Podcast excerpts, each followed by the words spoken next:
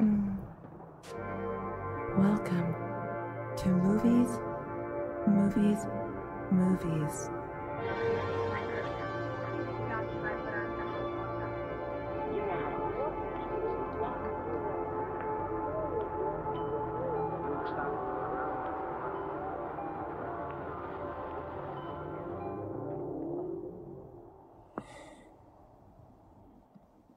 Hello. Hello, And Andre. Andre. Hey. Just don't forget me. Just do not forget me. Hello, Maya. How are you both? I'm good. I've been hanging out with my dad because I went home for Christmas for the first time since COVID, since since you became the person we talked to on Mondays, and he's obsessed with you. Oh, He won't shut up about how cool he thinks you are. oh, stop! Yeah. Anyway, I had to save that for that. I'm Happy so excited to talk about Fran Lebowitz, you guys. I can't believe it's taken us three years to finally review something that features Fran Lebowitz. It's truly criminal that we've been depriving the movies, movies, movies audience of a Fran work. And now we're going to bring it. And I hate to brag, but I did find what is being claimed the last copy of Metropolitan Life in Sydney, which I'm going to buy straight after this. Jen, can you explain to the audience what we're doing today? So Fran Lebowitz uh, has a new show with Martin Scorsese. It's them together. It's just basically Martin Scorsese laughing at her for seven hours. Um, and I guess it's his longest show on Netflix after The Irishman, if you count it all as one progressive piece. But originally they did a film called Public Speaking, which was Fran just talking and walking about the city, and this is an extended version. And I would say that Public Speaking is probably the film Andre and I've watched together the most to just self-regulate after a bad week. Mm-hmm. So this was a true pleasure to start the year with, I think. And we also have an interview with Nathalie Morris, star of Bump. You've seen her on posters at every single bus stop. And you've also seen her on Stan because people are watching the show and liking it. So we got to sit down and chat with her Just about like baby teeth. just like baby teeth. We got to talk to her about scripts, America versus Australia, and how to be chill on set. Damn. That's coming up in the spotlight. Well, let's jump into a little bit of movie news, huh?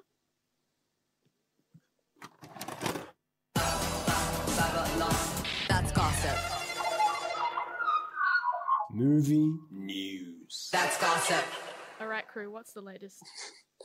I, okay, Jen, I know that we were supposed to start with the, the controversial WMAG article called The Most Resourceful Directors of 2020, but I'm reading your news right now.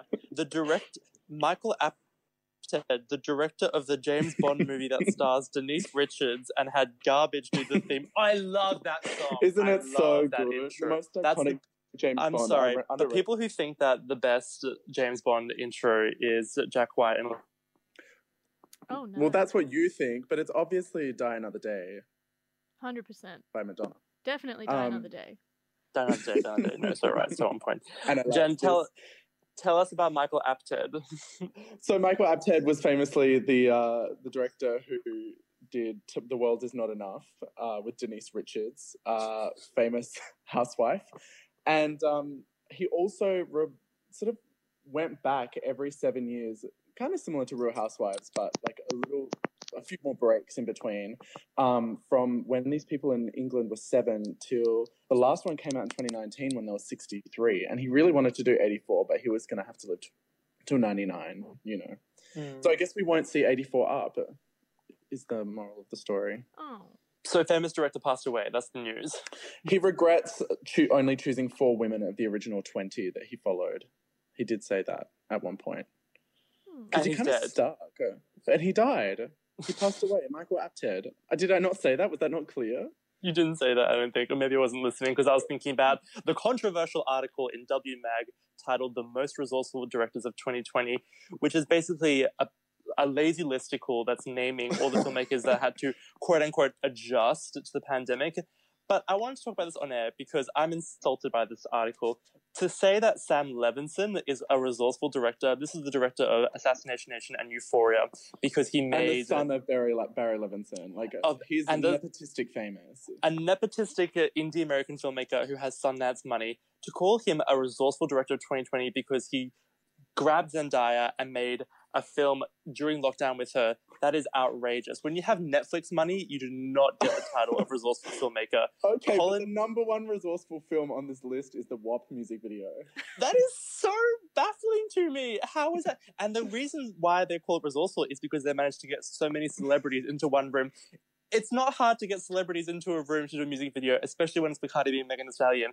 Colin Tilley is not a resourceful filmmaker, but Miriam Banani, this is the most controversial, resourceful director of 2020 because I don't believe that if you are an animator, you are technically resourceful because you are being put to the desk. Yes, Every single Miriam Miriam genuinely responded to COVID in real time with animation, which I don't think anyone's ever seen before. Like Miriam really like grabbed the moment and created like an iconic, like timeless piece of art.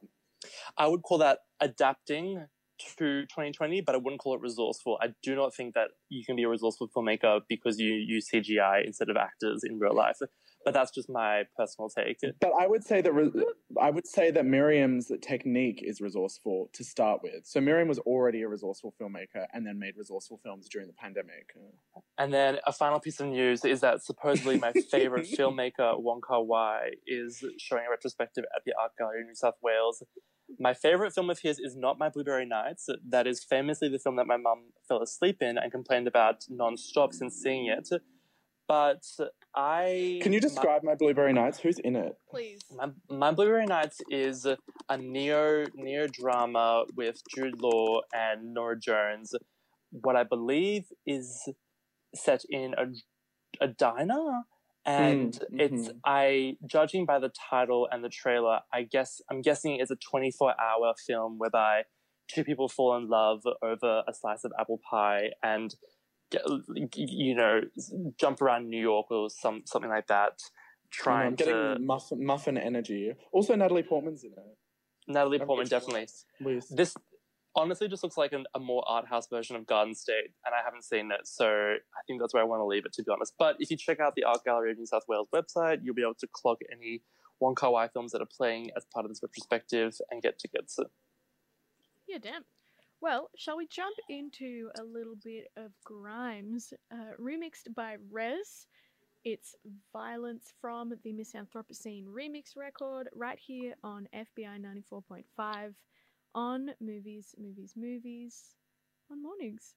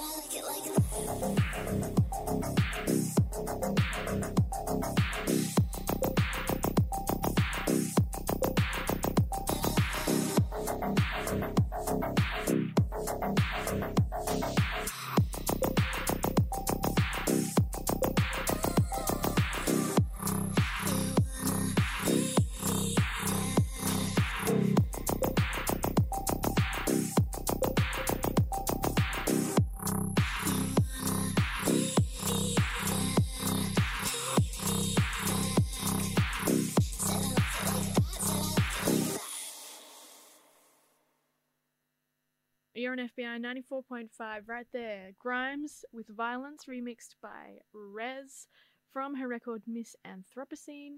We're on Movies, Movies, Movies, and it's time for take two.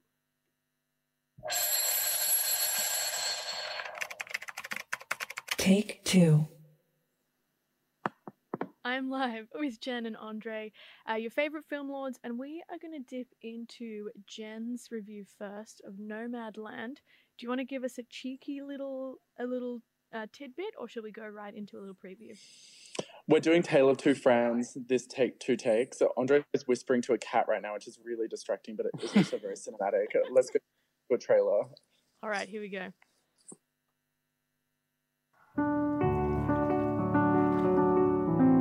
One of the things I love most about this life is that there's no final goodbye. I've met hundreds of people out here, and I don't ever say a final goodbye. Let's just say I'll I'll see you down the road. And I do. I see them again.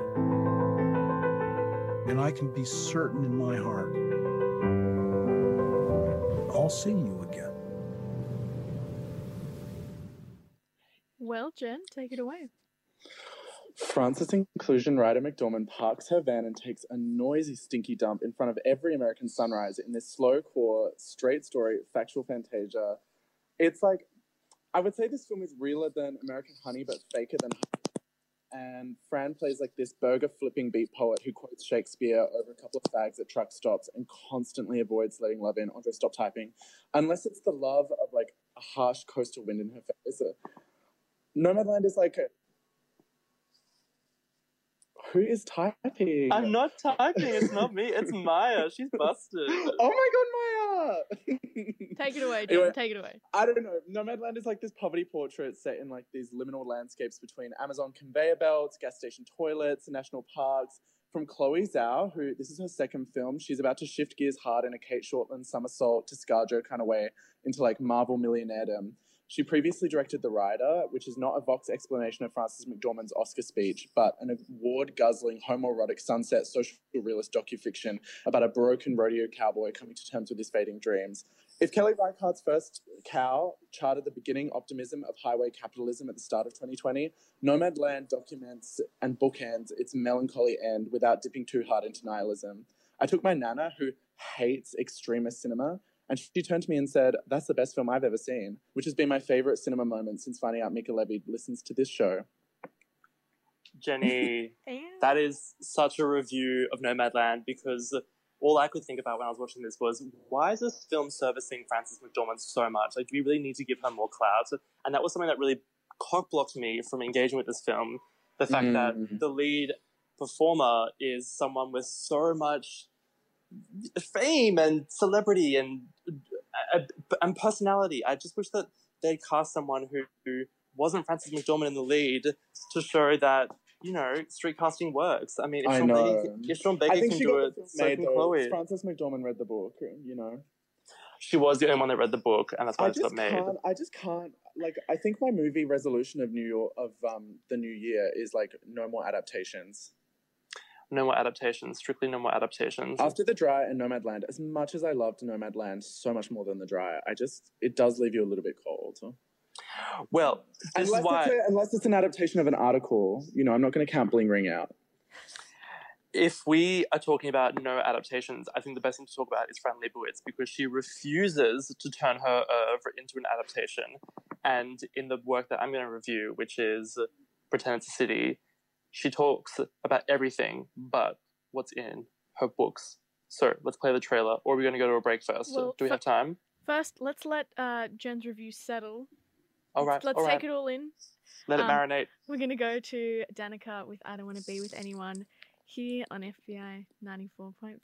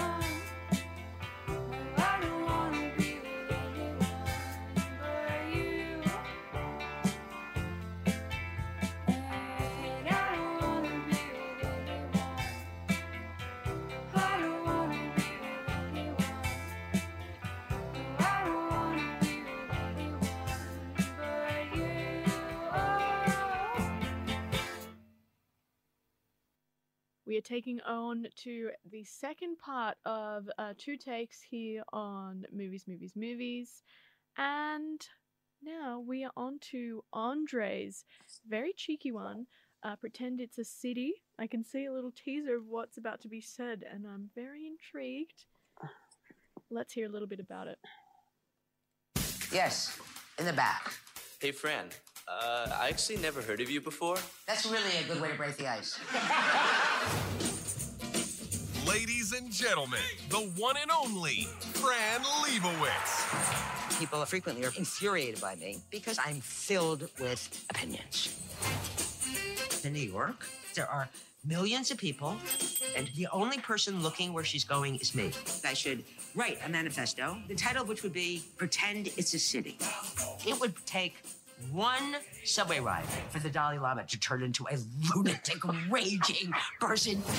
I'm the Oh my gosh, Fran Lebowitz is so funny. Andre, She's so iconic. She's so iconic. I can already tell I'm going to get a text in from some FBI listener uh, complaining about me even appreciating this. So Take let me away. just uh, unashamedly say that this is the best thing to have graced Netflix almost ever. And that is counting. Actually, I, I can't even positively say that because I don't watch that much Netflix. But this, in my opinion, is the best thing to happen on Netflix. It's the only period piece by Martin Scorsese worth watching, apart from his comedy The Departed. and its greatness is uh, partly due to the fact that it's also an opportunity to ridicule Spike Lee while talking about basketball. It's a walk through never boring New York. That's a quote from Fran Lebowitz. And an exciting witnessing act of Fran just talking endlessly with everything about anything. And I think her conviction comes from unfair, self professed higher judgment. But Fran, she doesn't claim to be the best judge, just the best judger, uh, which can't be said of other famous judges. I'm thinking like uh, Larry David, Seinfeld, just to name a couple of bros. So for softies who loathe people with an opinion, aka all my friend, beware. This is the most Fran Fran has ever been. And it's it's almost surprising that it's on Netflix because I can't think of anything less Fran than Netflix. Yet Netflix is where it's at. It's called Pretend It's a City, and it's Fran and Martin just talking and talking and talking, and it is enabling me in the worst ways. Jen, do you feel that? I don't feel that it's enabling you in the worst ways. It's enabling all of us in the best ways. I just can't believe I found this on Netflix and not some VHS rip on YouTube. You know what I mean? Totally, totally. I know. I think that maybe I wonder if they already had a deal with Netflix because of The Irishman and because they already made public speaking on HBO. They were like, "Look, uh, it's been ten years. HBO is no longer poppin'. Netflix is where it's at for us." But you're right, though. This should be on movie. It's I also just love that Scorsese's approach to this is sit her down with like an iced coffee in a bar with pool happening in the background and then cut to little archival bits. Like the archive is really just a scroll through Martin Scorsese's like spank bank. Of I know, totally.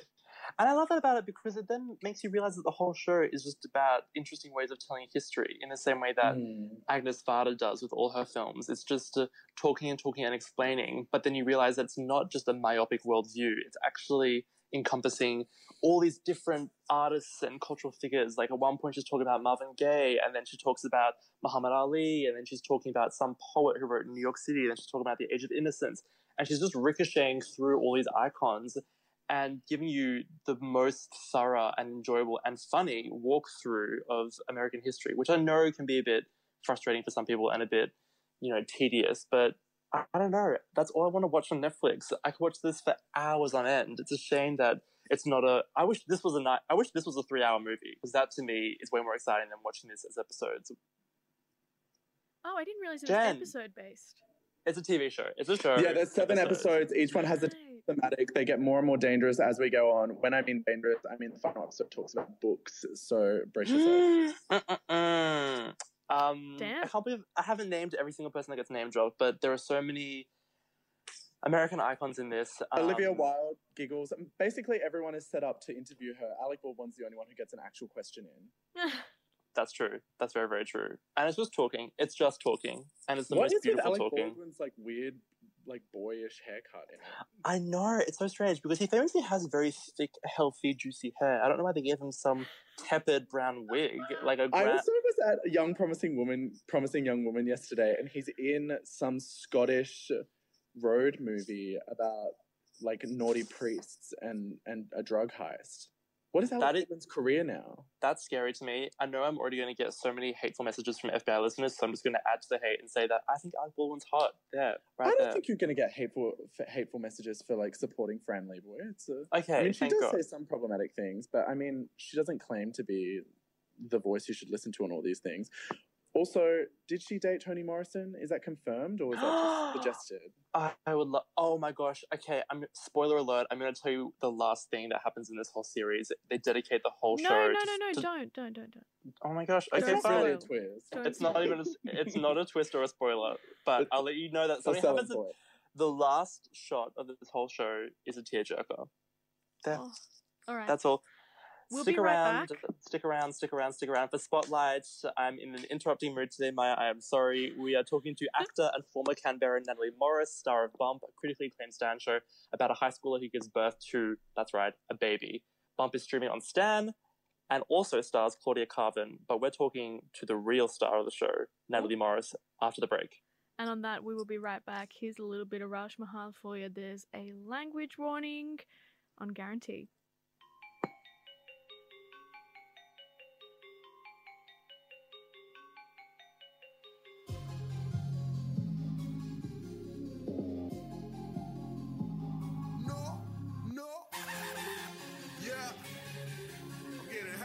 Man. Y'all niggas give me the heebie jeebies, man. Y'all ain't fucking with big boss, top dog Mahal, man.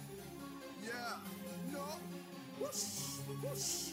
Guaranteed I'm that nigga that's keeping it real like Why he mad? Cause I'm on to some shit and things he ain't got Why they act so surprised? Come on nigga, I been hot Need a bag every day, I been grinding for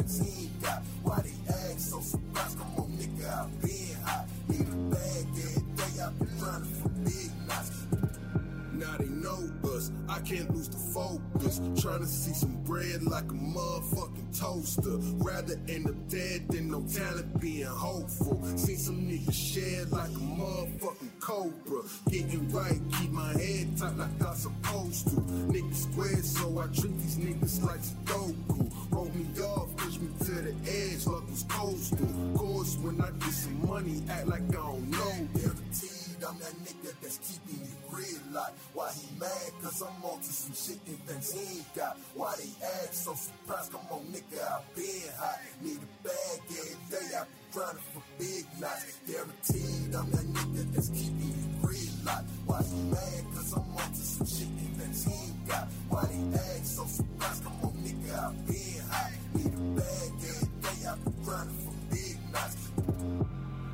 shit swole. I need my shit bold.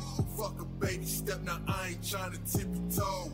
Need a check with commas and some shapes of Cheerios.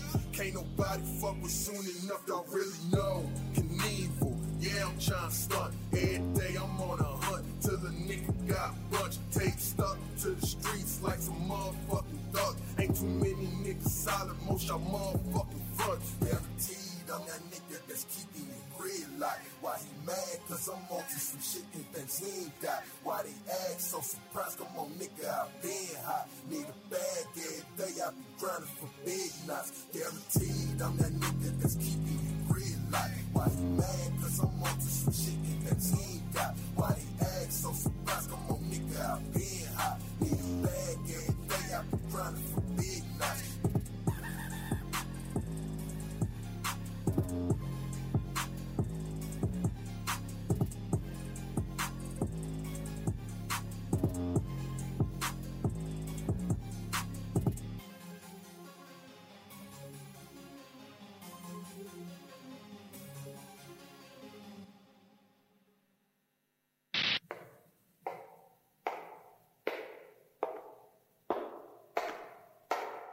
Spotlight.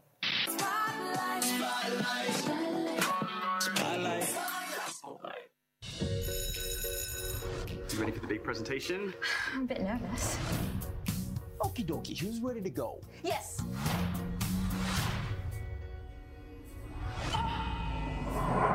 Hey FBI, my name's Nathalie Morris, and we're going to be talking about my new Stan show, Bump. Congratulations. Feels like your own Stan show, considering how many billboards I've seen at the airport of your face with bump right next to it. Oh my god, it's some, it's like excessive. Sometimes it's like nine bus stops in a row. I also wonder if that advertising is effective. I don't want to pull down the posters with your face on them, but I also think I, I need it to be on my phone for me to care. when I watch Bump, I think about all the teen dramas that I watched that were made in America or things that were made overseas. What I was curious about with you is when you were approached to make Bump, you were like, okay, I'm making Australian teen drama. I need to recalibrate and look to the place where I actually grew up. I, I don't. I don't actually watch a lot of yeah, Australian TV. I remember when I auditioned, we were in lockdown and I was watching The Office for the first time, like the American Office. And for some reason, when I read the scripts and it was like fast paced comedy at the time, I was like more thinking about like Steve Carell and like that whole cast and how kind of silly and ludicrous they were. That was like my main in for the script. But other than that, I, I don't think I was like, oh, I need to, I need to kind of recalibrate. I need to recreate something that I've seen overseas, but make it Australian. Or I think I just was like, oh, how do I relate to the content? For for now, I think my starting point is like, okay, well, I just need to like, do me. I just need to try to be natural and um, figure out who I am and what I can bring to the role. But Angus Sampson said this thing to me on set once. He was like, I can't remember. It was like it was like two part advice, and the first part I can't really remember, but it was like have fun or something. and then the second part was like represent your family and friends, Hmm. and I really liked that. I think that that's I'm gonna steal that, and I think enough. that's sort of how I approached it. Was just kind of do me, do the people I know, do things that my friends would like. How do you know when you read an Australian script that it's something that you want to do? I think I get more excited by Australian scripts. Oh, wrong, wrong answer.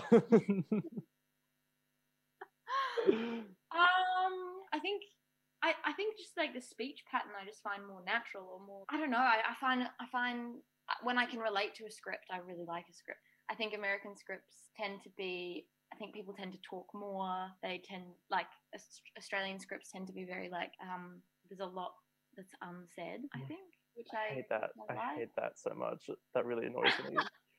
I hate it when shows are underwritten. Do you, do you know what I mean? Like when what like like a like I love like um oh, the best example is like the bridge, the Swedish Danish one, like so much dialogue. She's like constantly talking everything, which is like nice because it's more natural than you know what I mean. Like I would I would almost argue that it is a characteristic of every Australian TV show that it's underwritten. yeah, I, yeah. I guess it's just like a pretty natural thing. Like you read something and it reminds you of something else, and then you do research on that, and then it leads you to something else, and then you do research on that. It leads you kind of just like form this world in your head of like who the character might be or what they remind you of, or and then that starts to come out in your own life as well, and like you start to see the relationships of the script in your friends or like in um, your family, and you start to like live. You start to recognize the character inside you in your daily life, and that all starts to happen sort of naturally. And then you start shooting. At least for me, I start shooting, and I don't. I try not to think about anything. I try. I try just to like let, um, I guess, intuition or instinct take over at that point. I used to be like, okay, like what are the beats? What are my actions? What animal is she? Or what like just so many different techniques that you can that we you learn at drama school you can apply. But yeah, that's like really boring for me now now and I think it results in like quite a stiff performance, like not not a natural performance. So I'm trying to just get better and better at um not doing anything on set. You want to hold it? Yeah. what do you? It's just a breast.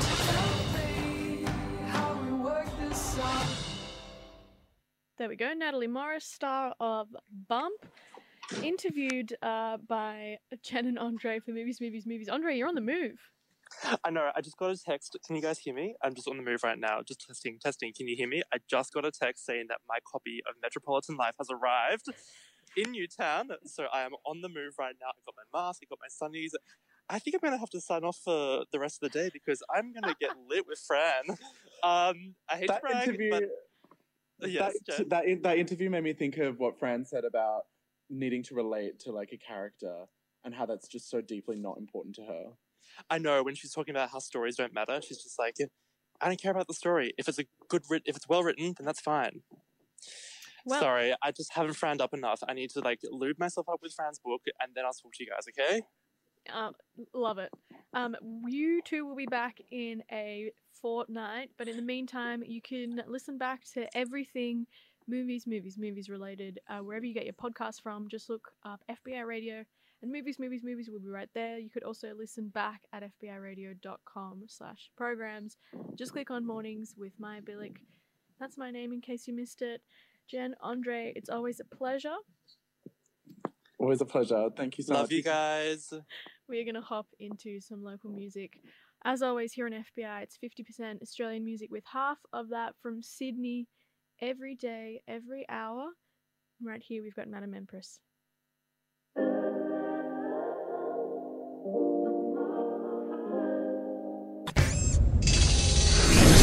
This podcast is produced by FBI Radio in Sydney. Find more at fbiradio.com slash podcasts.